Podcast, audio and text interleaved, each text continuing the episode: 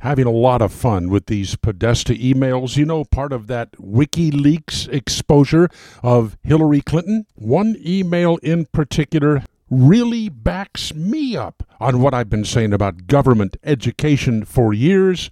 All a big attempt to educate our children just to the point that they would make decent employees, but not be a danger to the powerful. So here we have this email. It is from a man named Bill Ivey, appointed by Clinton to be the chairman of the National Endowment for the Arts. He's talking about politics in the modern era, and I want you to listen to one paragraph out of an email to John Podesta from Bill Ivey. Please read, listen carefully. Quote, and as I've mentioned, we've all been quite content to demean government, drop civics, and in general conspire to produce an unaware and compliant citizenry.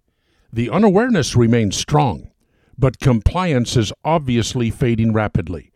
This problem demands some serious, serious thinking and not just poll driven, demographically inspired messaging. The internet is discussing this leaked email heavily right now, and yes, there are several different interpretations being put out by all sides, but what seems a more accurate interpretation based upon what has happened with our education? Yes, we have consciously dumbed down the American people, but uh oh, they're not being as compliant now as we would like them to be. Look, they're supporting Trump.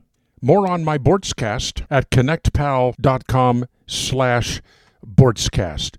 Pretty scary stuff, folks. And in the Solomon Brothers studio on the road in the Boortz bus, this is Neal Boortz.